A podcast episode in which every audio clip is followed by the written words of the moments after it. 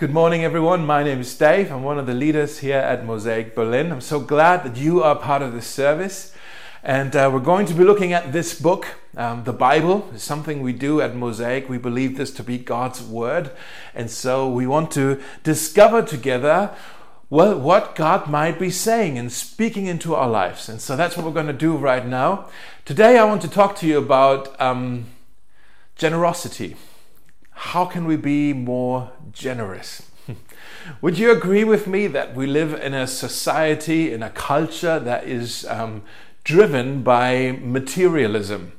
Materialism, this constant need that I, you know, I, I want to have more stuff. I need to have more belongings. You know, it's quite bizarre because if you think about it, our generation, at least 21st century Westerners in Western Europe, you know, Western world, we are far better off than any other generation that lived previously. We're actually better off than kings and queens who lived in the past. Yeah, maybe they had bigger palaces, but if you think about it, our life expectancy is so much longer. The healthcare system that's available to us is so much more advanced.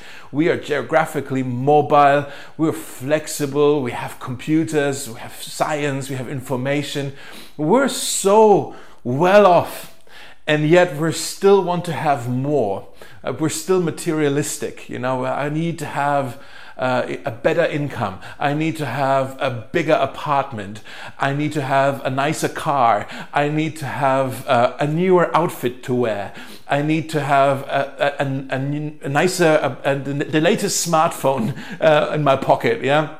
We always want to have more stuff. And I'm not pointing fingers at you or at anybody, I'm really pointing at myself because that's in me too. It's in all of us. This, uh, well, greed. That's what this is. This, this greed, this constant, never ending want for more. And it seems like we're never satisfied. We always need to have more stuff. And we believe in three lies. The three lies are that we believe, you know, having more things will make me more happy, having more things will make me more important, having more things will make me less worried. All of these things are lies. You know, I know loads of people, they are rich and they're not happy, they're not important, and they're really worried about keeping all their things together. There's an actor, I'm sure you know Jim Carrey, right? The um, com- comedy actor, and he once said, I think everybody should get as rich as me so that they will discover it's not the answer. Wow, that's quite a sad statement actually from someone who, it seems to me, he's arrived. Man, he made millions and still he seems to be longing and uh, it hasn't satisfied him.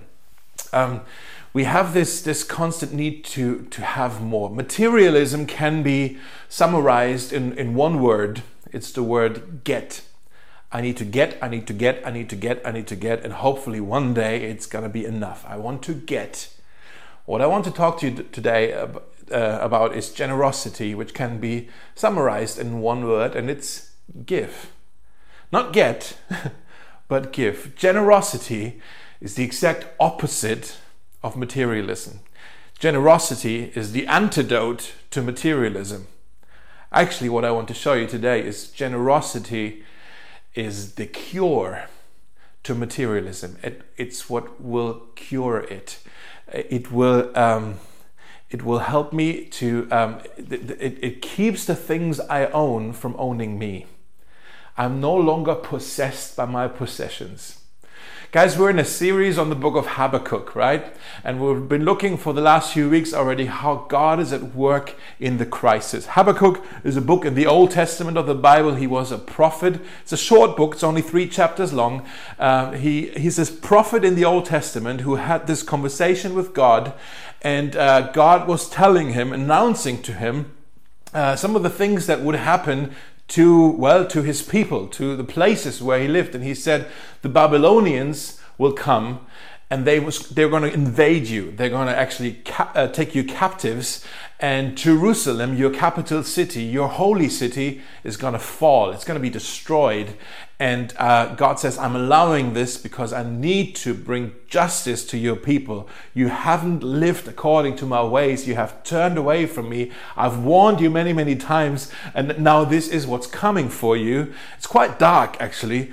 He also says, I'm bringing justice eventually to Babylon as well, uh, but that's not for you to worry about. Right now, worry about what's coming at you. And God is announcing quite dark times that are about to come very, very soon.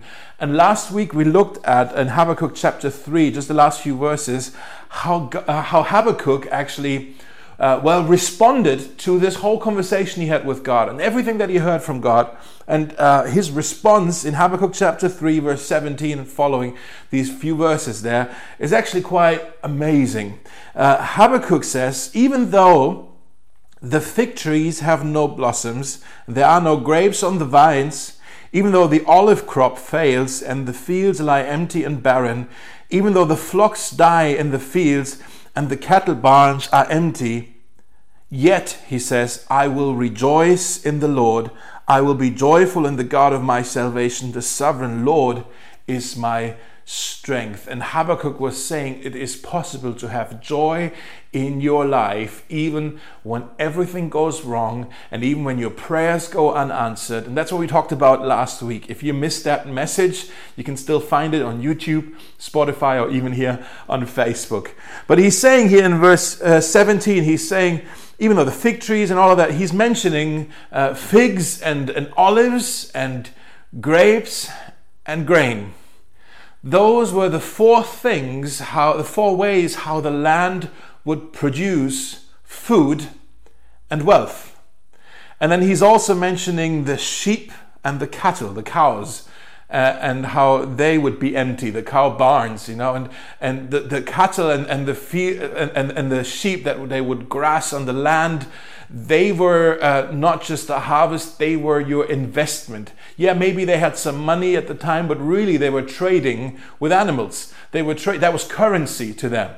And what Habakkuk is describing here is it's all gone. It's all going to be gone. He's describing well, an economic disaster that is about to hit them. And last week uh, we talked about how Habakkuk in chapter 3 he well he looked back to the Exodus story. He remembered the Exodus story how God well uh, saw the people the children of Israel captive in in slavery in Egypt many many many years before Habakkuk but then he, saved them out of slavery, from the bondage of slavery, and he brought them into the promised land, the land of Israel, where they would flourish, where they would thrive. And, and uh, the promised land, the people of Israel, they had such a special connection with the land, with the promised land. It was, yeah, it was their home, but more than that, it was. It had to do with their identity. It had to do with their story. It had to do with what God had given to them out of His grace, out of His generosity, what God had given to them, what they had received from their rescuer, from their Savior. Also, the temple was in Jerusalem. They believed that was the, the dwelling place of God.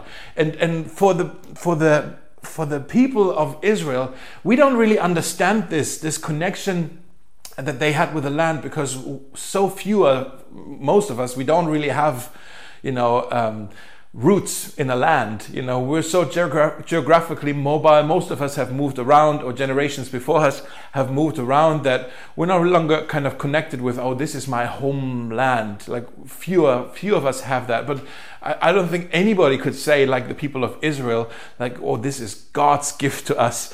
And they had such a special, special connection. It's hard for us to understand this. Their special connection.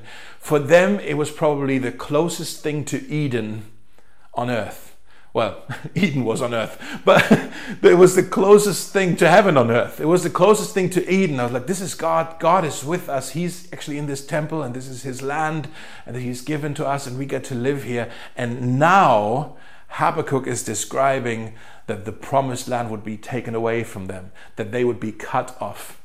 Now, to understand this connection that uh, between kind of land and harvest and also joy and also generosity, we actually need to zoom out of this story of Habakkuk, see the bigger picture of the Old Testament, and look at the beginning of, you know, now we're looking at how the land would be taken away from the people of Israel. Let's look at now, uh, now the beginning at what God told them to do when he gave them the land. Okay, so let's zoom out and see the bigger picture and look at what God told them to do when they had received the land. And we're going to go now and hear our scripture reading for today. Deuteronomy 26, 1 through 11. When you enter the land the Lord your God is giving you as a special possession, and you have conquered it and settled there, put some of the first produce from each crop you harvest into a basket and bring it to the designated place of worship, the place the Lord your God chooses for his name to be honored. Go to the priest in charge at the time and say to him, With these gifts I acknowledge to the Lord your God that I have entered the land he swore to our ancestors he would give to us. The priest, the priest will then take the basket from your hand and will set it before the altar of the Lord your God. You must then say in the presence of the Lord your God, My ancestor Jacob was a wandering Aramaean who went to live as a foreigner in Egypt. His family arrived few in number, but in Egypt they became a large and mighty nation. When the Egyptians oppressed and humiliated us by making us their slaves, we cried out to the Lord, the God of our ancestors. He heard our cries and saw our hardship, toil, and oppression. So the Lord brought us out of Egypt with a strong hand and powerful arm, with overwhelming terror and with miraculous signs and wonders. He brought us to this place and gave us this land flowing with milk and honey. And now, O Lord, I have brought you the first portion of the harvest you have given me from the ground. Then place the produce before the Lord your God and bow to the ground in worship before him. Afterward, you may go and celebrate because of all the good things the Lord your God has given to you and your household. Remember to include the Levites and the foreigners living among you in the celebration. So, what is this passage telling us? What is God saying here to the people of Israel? I believe He's saying to them, guys, I know you're grateful to have this promised land. I know you, you know how lucky you are to be here. I know you're excited to be here. Now, the way I want you to express this excitement, this gratitude, this joy is through generosity. I want you to express your joy by living generous life, by giving back, not just receiving it all and hoarding it, but to give some of it back. Give some of it back to me, God is saying. Generosity, I think this is what this text tells us. Generosity is it's the application of joy. Generosity is the expression of joy. Now, I think there's at least two things that we can see in this text uh, that we can learn about generosity. Uh, the first one, if you want to write this down, is generosity is about changing priorities. Generosity is about changing priorities. What we can see here in this text is this principle of first fruits first fruits. Okay, let me show you this verse again. Uh, Deuteronomy 26, verse 2, it says, God says, put some of the first produce, the first fruits from each crop you harvest in the promised land, in this land that I have given you, the harvest that you have, you put some of the first fruits into a basket, and then you bring it to the designated place of worship, to the priest. Bring it, bring it to the place where God is. Bring it back to God. Now, we may not be able to relate much to this about farming and harvest, and because we, uh, well, maybe you have worked on a farm before. I haven't, uh, and I think most people watching this right now probably aren't farmers. Maybe you are a farmer. With farming, I don't know much about farming, but I know this much that a farmer uh, doesn't have a steady income. A farmer makes all his annual income during the harvest season. In the harvest season, that's where the income is coming in, okay? The rest of the year, he's preparing the soil, he is planting the seeds, he's watering the plants, he's, he's doing a lot of work, but the income comes in the harvest season. You know, when you know, okay, we have now something that we can sell on the markets and to other, uh, whatever, companies or whatever, yeah? Uh, you only know how much you make for the whole year until all of the harvest is in, until you know, okay, this is how much we actually have made for the entire year. Now, we may not be able to relate to farming, but I think some of you maybe are working in fields where you also have um, you know different seasons and you have to actually be smart about how you budget because you may have more income in this season and less income in this season and you know oh you know these investments won't pay off until then and these contracts are not coming in until then and this bonus isn't going to be paid out until then or i'm not going to have all these concerts and gigs if you're a musician until that season. And so we know as well many of us know that there are working fields where uh, you know the the harvest time you know when you know this is now when i'm going to make my money is seasonal. It's seasonal. And so, oftentimes, when it comes to, to giving, to being generous, maybe to giving to a charity or giving to the church, we, what we do is we wait until everything is in, and then we look at how much we've made, and then we look at, okay, we do some numbers, and I need this for here, and I need this for there, and then we look at, well, how much can I afford to give then? I'm going to give this much. I, I want to be generous, I'm going to give this much away. Now, what God is saying here is, Bring me the first fruits. Bring me the first fruits. You give me the first bit without actually knowing the total. You give before you know how much you will have made in total. You know, oftentimes we ask, How much can I afford to give? Well, maybe that's the wrong question. Maybe we need to ask the question from the other end and just say, God, how much do you want me to give? And we pray about it. How much do you want me to give? There's a principle in here that if, if you wait until everything is in, you will only give out of the surplus.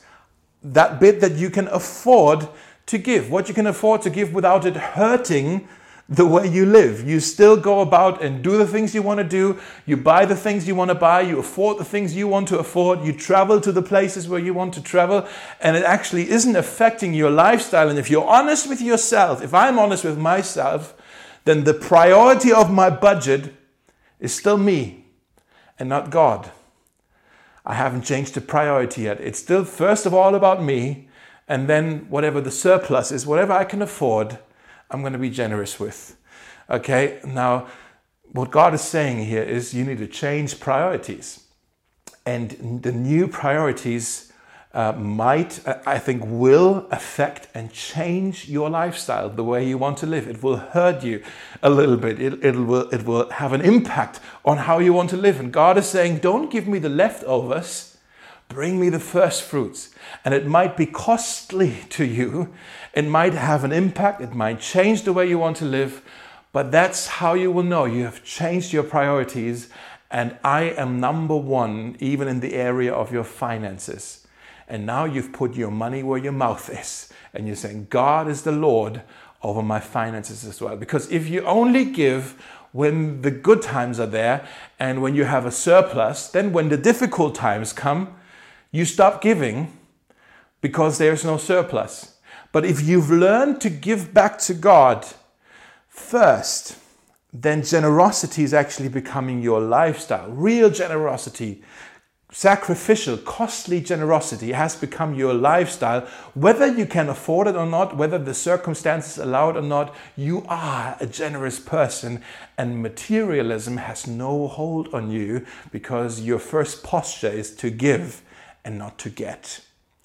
There is. Um, a story in the New Testament.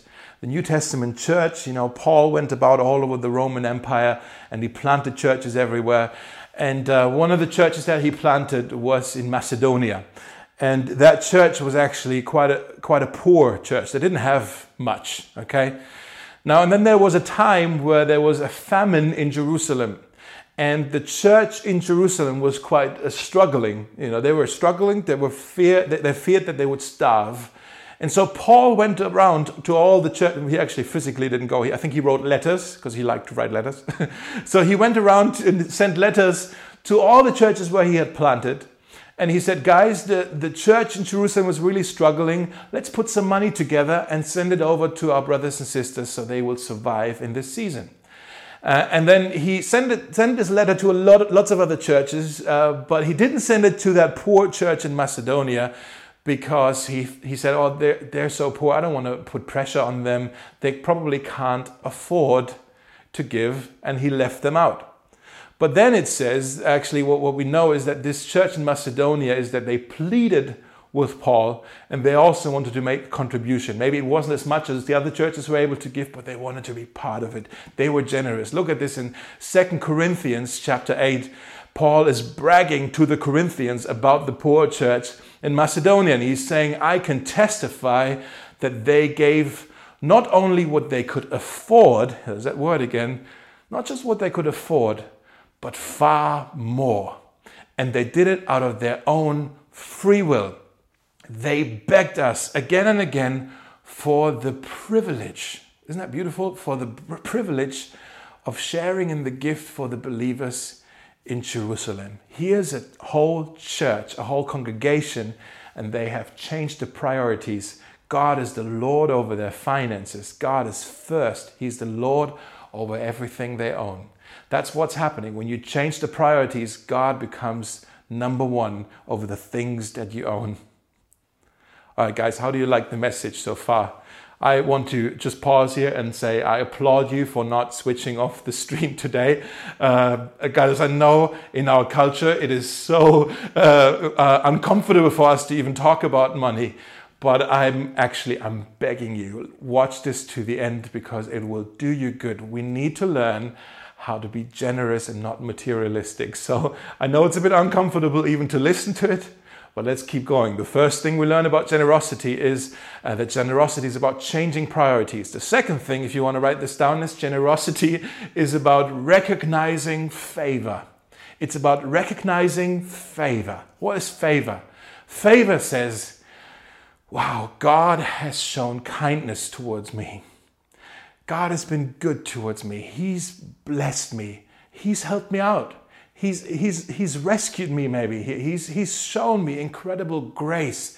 And it's all undeserved. I haven't done anything for this. It's all favor. God's been so good to me. When you recognize favor, it makes you grateful. It makes you joyful. It makes you excited. Uh, and we looked at this last week about joy. We looked at this subject. But uh, when you recognize favor, you get excited about God, how God has provided for you. That is His favor. I want to uh, now allow Norman, a guy in our church, to share his story of how he has experienced the favor of God. Hallo, ich bin Norman und möchte euch daran teilhaben lassen, wie Gott für mich und meine Ehefrau sorgt. Wir sind beide Studenten und arbeiten neben dem Studium, um uns über Wasser halten zu können. Vielleicht kennt ihr es auch, dass, wenn ihr auf euren Kontostand guckt, dass es aussieht wie eine Achterbahn und sich alles um diese schwarze Null dreht. Hauptsache, man geht positiv raus am Ende des Monats. Und wir beide ringen sehr in dem Finanziellen, erfahren aber auch sehr viel Gnade durch Gott. Und ich will euch heute daran teilhaben lassen, was er alles so für uns getan hat. Natürlich weiß ich, dass Gott für uns sorgen wird und hat uns versprochen, uns zu bekleiden und für Essen zu sorgen und ja, für uns da zu sein. Und trotzdem ist ein großer Unterschied von Wissen zu wirklich auf Gott sich zu verlassen und darauf zu vertrauen. Und jedes Mal, wenn irgendwie unser Konto so richtig krass ins Minus gerutscht ist, und ich meine jetzt nicht nur irgendwie so mal 200 in Dispo, sondern wirklich irgendwas Vierstelliges, dann war das wie so eine Warnleuchte, die anging, wo ich meinte, ey, ich persönlich kann es nicht lösen. Das muss Gott machen. Wir gehen beide arbeiten, wir sind studieren und ich weiß nicht woher mit dem Geld. Und so hat Gott über die letzten Jahre immer wieder einzelne Situationen geschenkt, wo wir auf einmal Geld bekommen haben, wo wir, wir überhaupt nicht gerechnet haben. Sei es auf einmal, dass ein Amtszuschuss da war, dass ähm, auf einmal Arbeitsverträge, die abgeschlossen gewesen sind, nicht ausgezahlt worden sind, was ein halbes Jahr erst später dann vom, vom Staat irgendwie nachgereicht worden ist, das Geld. Und lustigerweise waren diese Beträge, die nachgereicht worden sind, auch immer irgendwie genau diese Zahlen, die dem entsprachen, um wieder auf diese schwarze Null zu kommen. Gott sorgt für uns auf vielerlei Art und Weise. Und auch wenn Finanzen ein heikles Thema sind, ist es das, wo ich glaube ich am unsichersten bin, wenn ich alleine bin. Und hier unterstützt mich Gott irgendwie am meisten. Jetzt zum Anfang der Corona-Zeit durfte meine Frau auf einmal 500 Euro mehr verdienen, für einen geringen Aufwand mehr. Und wir waren wieder abgesichert. Oder wir haben viel Geld durch eine Stromrechnung oder einen Streit mit dem Internetanbieter wiederbekommen und kam immer wieder auf diese Nullsumme. Wir haben nicht wirklich was getan dafür, dass wir das Geld verdient hätten irgendwie, aber wir haben es einfach Gott übergeben, dass er dafür sorgt, dass die schwarze Null wieder auf unserem Konto steht. Und dafür sind wir sehr dankbar und wir haben noch viele weitere Beispiele tatsächlich, wie Gott uns über die Jahre hindurchgetragen hat. Es ist seine Großzügigkeit und seiner Gnade zu verdanken, dass wir uns auf ihn verlassen dürfen und er wirklich für uns sorgt. Thank you for sharing with us, Norman. It's amazing to see how God has shown favor to you, how God's provided for you. And I think many of us, we can also look at our circumstances in our lives. And if we look honestly, we realize God has been so kind to us. God has helped us. God has provided for us. God's been good to us and we recognize favor. We recognize his grace all over the all over the place, all over our story as well. We recognize favor and that's where generosity starts. Generosity is about connecting actually and recognizing favor. Now, to be generous and to give for favor is manipulation. To give from favor is appreciation. You see what I mean? To give for favor means I'm going to give you this, and maybe then you can do me some favors, God. That is trying to manipulate God. It's like, God, God I'm going to do all these things for you. I'm going to uh, give money, I'm going to give my time, I'm going to give my talents, and, and then you ought to bless me. That's the wrong way around. That is manipulation. But when you realize and recognize, now God has blessed me, God has been good to me, and now out of gratitude, I want to give, I want to be generous, that is appreciation. So you need to ask yourself this question Do I give out of manipulation or do I give out of appreciation? Deuteronomy 26, verse, uh, the, just the next verse, it, it says, you know, it said, bring, put it in a basket, the first fruits, and then bring it to the designated place of worship. And then verse 4, it says, the priest then he will take the basket from your hand and set it before the altar of the Lord your God. Then you shall declare in the presence of the Lord your God. And what's following after that, I'm not going to read the entire verses again. What's following then is a testimony, it's a declaration uh, about the grace of God. Where God is saying to them, You should bring your gift, the first fruits, bring it to me, and then declare well, to me, but also remind yourselves, kind of like what we talked about last week with Habakkuk how he reminded himself of something. Same thing is happening here. God is saying, remind yourself of the Exodus story, your, the story of how you were freed, of how you ended up here. Remind yourself, declare this when you bring your gift.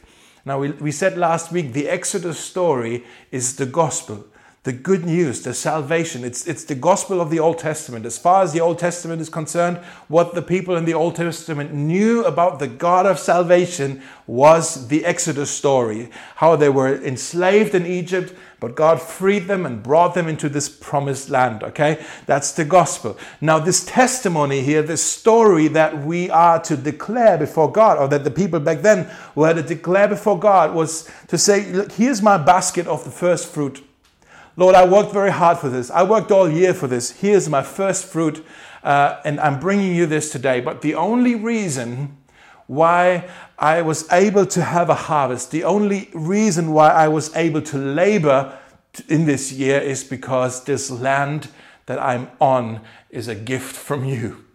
Thank you, God. I was in Egypt. I was a slave. I had nothing. There was nothing we could have done to save ourselves, to get out of there by our own strength. But God, you came and you saved us and you set us free. And we were saved not because of anything that we have done, but because of everything that you have done. So ultimately, Today, this bringing of my gift isn't about my work. This is about recognizing your work, your favor, your goodness in my life. And I'm, I'm grateful, God. I'm rejoicing over this. And out of my joy, the way I express this is I'm bringing you the first fruit. Look, this is my gift. This is what I've what I've accomplished to labor in this uh, promised land uh, that you have given us. This has been your gift. Even this is your gift to me. I'm grateful, God. It's favor, it's free grace. I've done nothing for it, uh, I've received it all from you. So you see, generosity. Generosity is not to God, it is not about duty or obligation, as in, oh, you owe me this. Uh, but to him, it is all about connecting our gift to the gospel, to his grace, to what he's done in our lives. And I think when we do that, when we connect the gift to the gospel, that's the kind of generosity that he's after, that he wants us to learn. So maybe you want to write this down somewhere. Everything I have is favor from God. Everything I have is favor from God. And maybe you are objecting now and you're saying, no, no, Dave, hold on. I'm not an Israelite. I don't have a promised land that was given to me. I get it, that made sense for them. Uh, but I'm not a farmer. I did work very hard for the things I earned. Uh, this is my doing. I don't need any favor from God for this. Uh, I've accomplished this myself. And so, this actually, all of that sounds good to them, but it doesn't relate to me.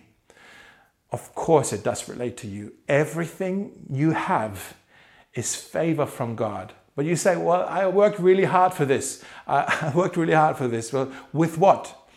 Well, I worked really hard for this with my talents. Well, who gave you your talents? You see what I mean? Your abilities are favor from God. Your health is favor from God. Your charm, your humor, your energy, it's all from God. The doors, the opportunities that you had, all from God. Even the privilege of the place where you were born is all from God. You have done nothing for any of these things. They were given to you by God. So you need to drill this in your heart. Everything I have is favor from God. That's a healthy realization when we come to that conclusion. Everything I have is favor from God. I only have what I have because of God's generosity towards me, God's kindness to me, God's favor towards me. My intellect, my opportunities, my connections, all of these things are favor from God. God has given me these things. And so now, when I realize that, when I recognize His favor, I want to give.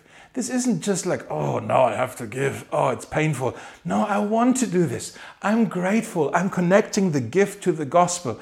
I, I love to give back to Him. I do this because I recognize His favor and I want to express my gratitude towards Him.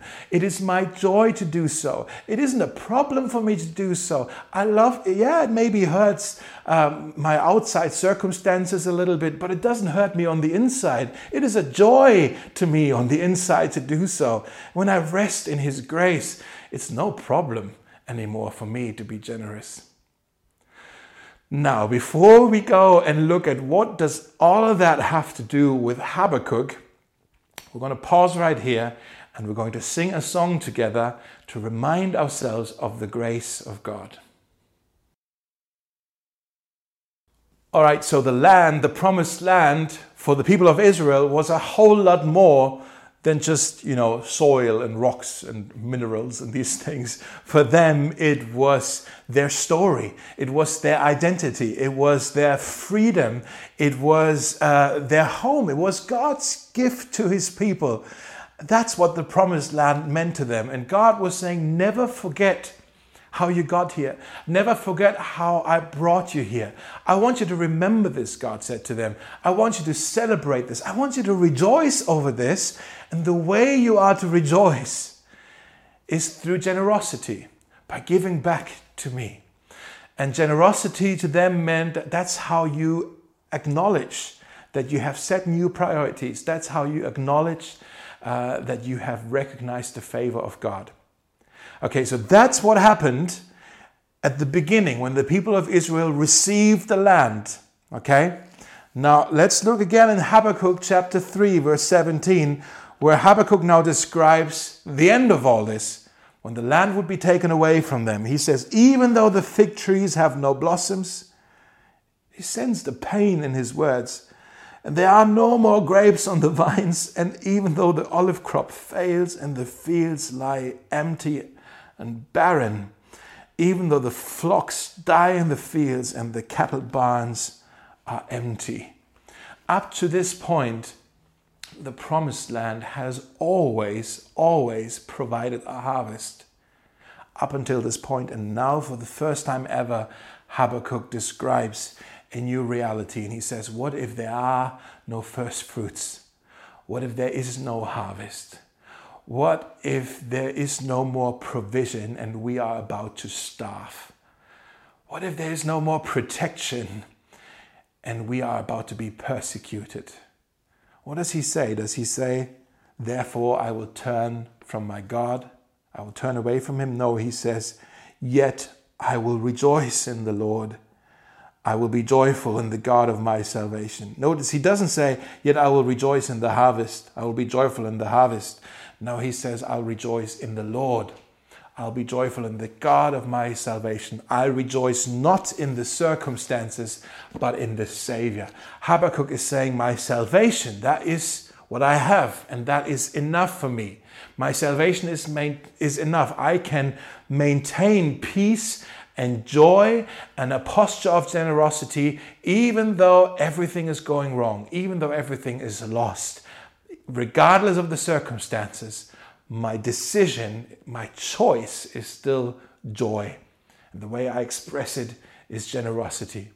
Now, most people would say, Habakkuk, what you are saying sounds noble, what you are saying sounds right, but I don't see how I can do this. I don't see how I can live this way. I cannot do this. I know I should rejoice. I know I shouldn't let the circumstances get to me, but I've tried and I can't. Now let's, let's be real with each other right now. Habakkuk's example, if we're really honest, Habakkuk's example is not inspiring. I find it crushing. He's raising the bar too high. I mean, who can live like this? If I'm honest, can I admit this to you? Uh, I can't. I think you can't either. We can't live like Habakkuk. I mean, his, his poise is heroic. His, his posture there to just, it seems like he's just floating above the circumstances. But I know my life. When the, cir- the circumstances, they do get to me, and, and I don't know how to do this. And so I find, I read this, and I don't think it's inspiring to me. To me, it's crushing. And, and the thing is, if we look at Habakkuk only, uh, we will be discouraged because like, oh, great for him, but not for me, and we'll be overwhelmed. It's like, well, I'm supposed to do this. If we only look, look at Habakkuk, we will be discouraged. But if we look at the one to whom Habakkuk points, we actually find a source of joy. You see, when I see Habakkuk, I see a man who's rejoicing I see a man who's trusting in God even though everything has been taken away from me. And that reminds me of someone in the New Testament, the God of our salvation, our Savior, Jesus Christ.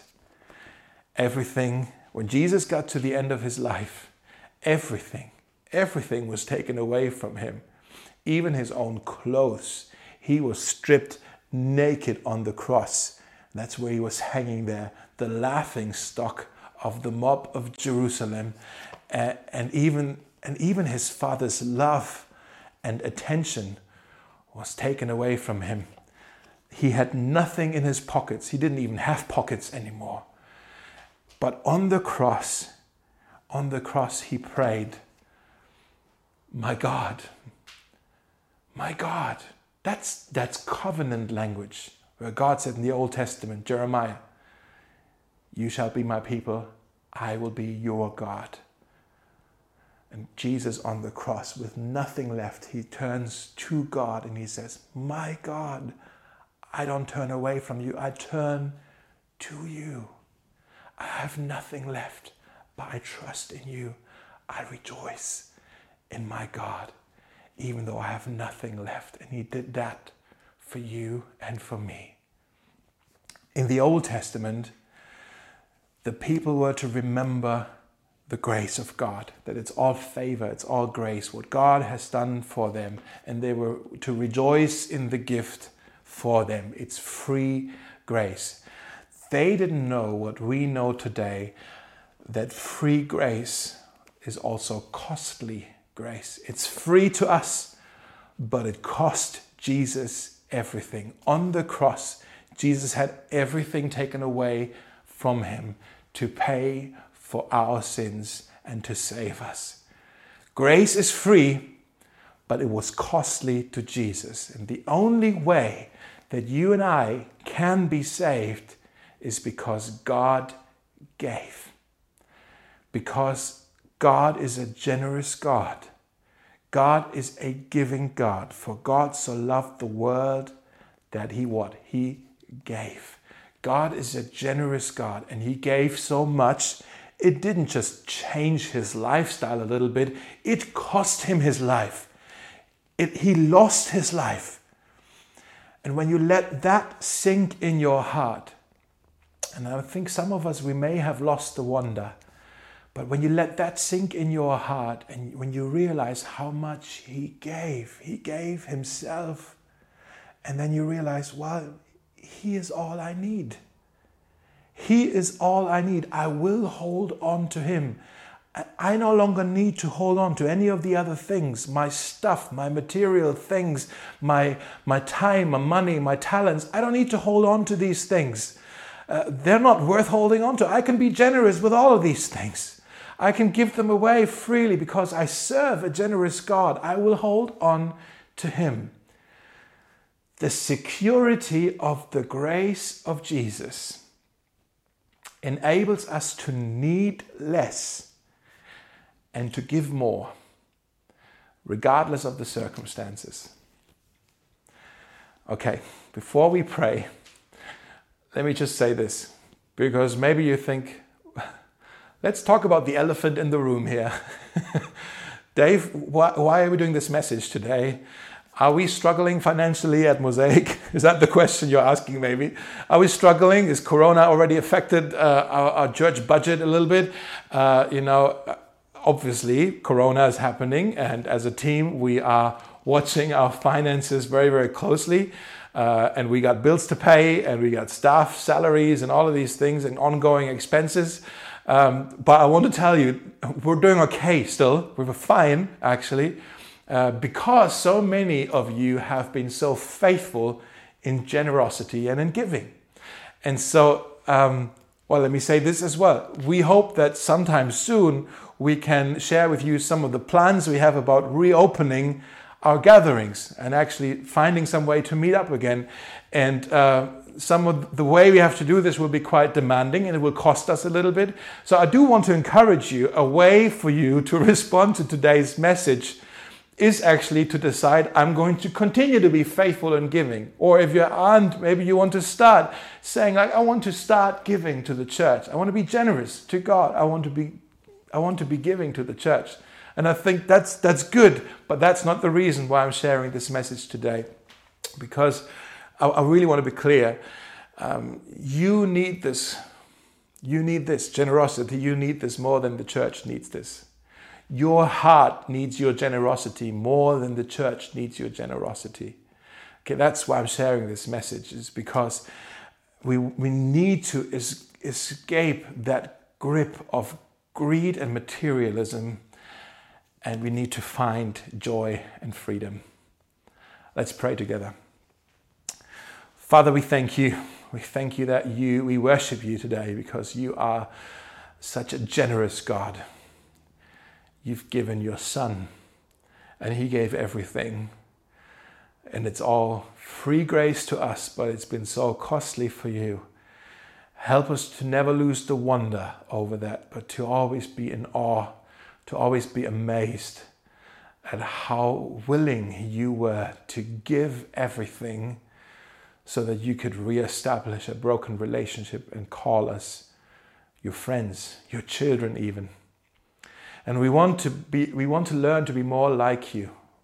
Generosity is a godly thing. You are a generous God. We want to learn to be more like you and we want to be more generous. We realize, if we're honest with ourselves, that materialism has such a tight grip on us. This constant need that we feel to always want more. Father, set us free from these things. Teach us the freedom of living generously and give us opportunities to do so. We want to change our priorities and make you number one, even over our finances, knowing that ultimately everything that we have comes from you. It's all grace, it's all favor. And for that, we are grateful and we worship you and we thank you. In your name we pray. Amen. Amen.